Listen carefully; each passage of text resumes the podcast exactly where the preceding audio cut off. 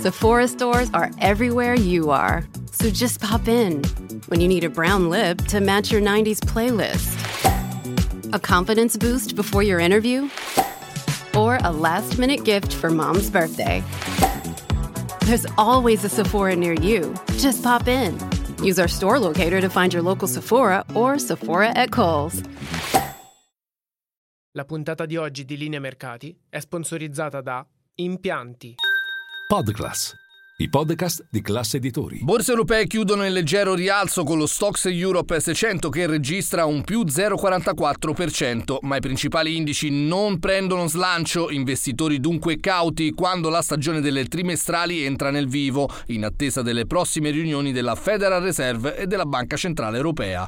Questo è Ultimi Scambi. Linea Mercati. In anteprima, con la redazione di Class CNBC, le notizie che muovono le borse internazionali. A Piazza Affari il Fuzzi Mib ha terminato sulla parità a più 0,02%, così come il DAX di Francoforte e il Caccaran francese, con Kering, proprietaria di diversi marchi del lusso, tra cui Saint Laurent, Gucci e Balenciaga, protagonista assoluta e in progresso di oltre 7 punti percentuali dopo il cambio della guardia alla guida di Gucci con l'uscita di Marco Bizzardi. Buona invece la performance di Londra con il il Fuzzi 100 inglese che sale dell'1,80% dopo la diffusione dei dati sull'inflazione britannica che rallenta più del previsto a giugno e tocca il livello più basso da marzo 2022. Passa quindi dall'8,7% di maggio al 7,9% di giugno.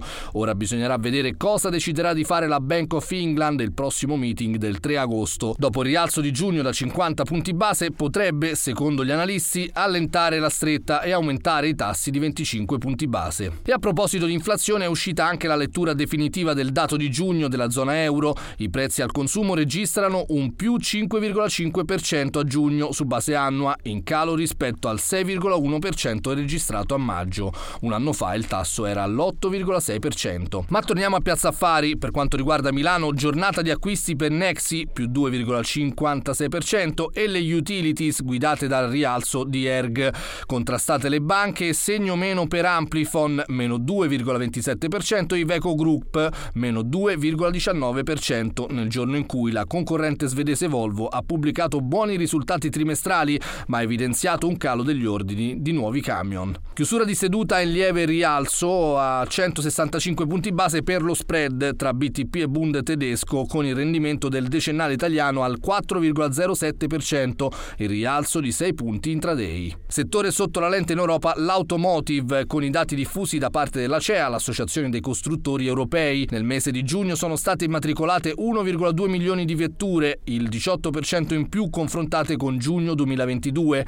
Il primo semestre del 2023 chiude con 6,5 milioni di autovetture immatricolate, con un incremento del 17% se confrontato con il primo semestre dello scorso anno. La notizia però è da ritrovarsi nelle immatricolazioni di auto elettriche a giugno che sono state 158.000, il 60 66% in più rispetto a giugno 2022. La quota di mercato dell'elettrico sale al 15%, superando così per la prima volta il diesel al 13%. Al primo posto le vetture a benzina con il 34% e le ibride al 24% della quota di mercato. Sul fronte americano, dopo i conti positivi di Bank of America e Morgan Stanley, si segnalano i conti di Goldman Sachs, che ha chiuso il secondo trimestre con una contrazione dei ricavi e dell'utile netto, anche se si segnala una svalutazione di 540 4 milioni di dollari legata alla vendita delle sue attività di fintech Green Sky. Guardando nei dettagli, i ricavi netti complessivi si sono attestati a 10,9 miliardi di dollari nel trimestre, in calo dell'8% sul 2022 e dell'11% rispetto ai primi tre mesi del 2023. Utile netto di 1,2 miliardi e 4,4 miliardi nei sei mesi, con l'utile per azione a 3,08 dollari contro l'attesa di mercato di 3,18 dollari.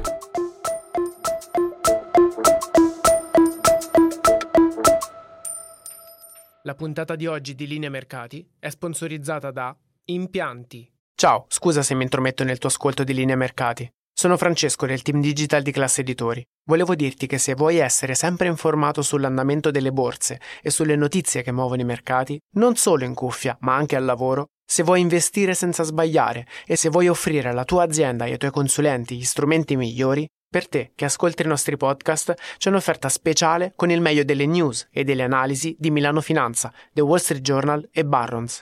Trovi tutte le info nel sommario di questa puntata.